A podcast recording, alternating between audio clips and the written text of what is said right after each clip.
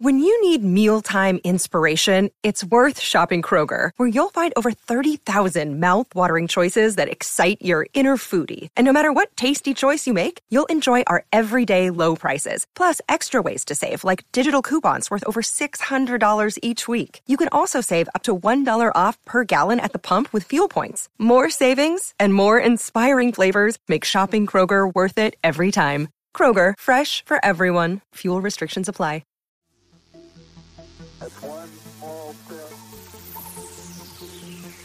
Hello and welcome back to the Space News Pod, a daily podcast about space, science, and tech. I'm your host, Will Walden, and on this episode I'm going to be talking about Paul Allen, who is one of the co-founders of Microsoft.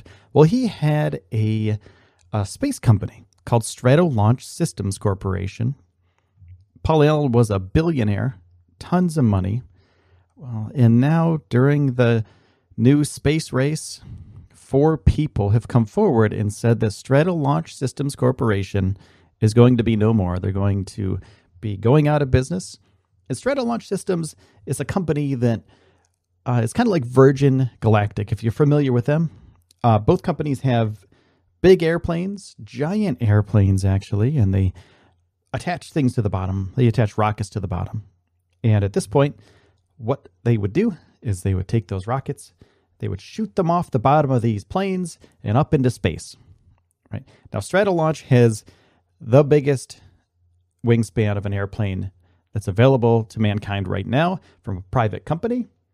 And they're going to be selling off all of their assets, including their intellectual property, including their hardware, including software. Everything from the company is going to be sold off. So unfortunately, this company is going to be no longer. They wanted to take satellites into space and eventually humans into space as well, just like Virgin Galactic has done. And Stratolaunch was founded in twenty eleven.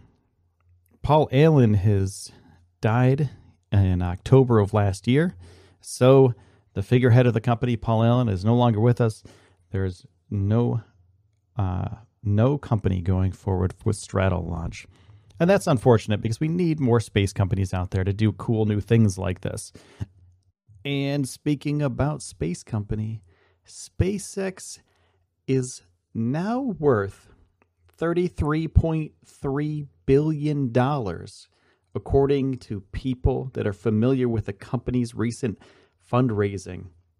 Tesla shares closed down on Friday, uh, making SpaceX Elon Musk's most valuable company right now, more valuable than Tesla.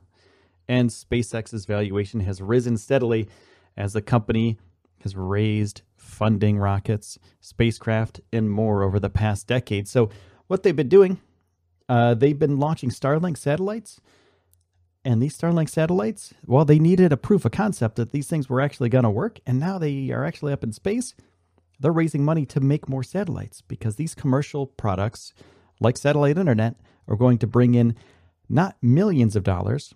Their valuation is thirty-three billion dollars. They're going to bring in billions and billions of dollars over time. So SpaceX is going to use this money to send spacecrafts to Mars. And they didn't just raise money for Starlink. They've also been raising money for their giant, giant ship that can hold one hundred people, called Starship. That's the ship that they're going to be sending to Mars. So Elon Musk's SpaceX is worth thirty-three point three billion dollars, tons and tons of money. A lot of that money will be going into research and development of Starship, and also uh, we'll be sending humans to Mars as soon as possible. All right, I'm going to take a quick break, a little pause for the cause. Stay tuned because I'll be back with a little bit more space news right after this.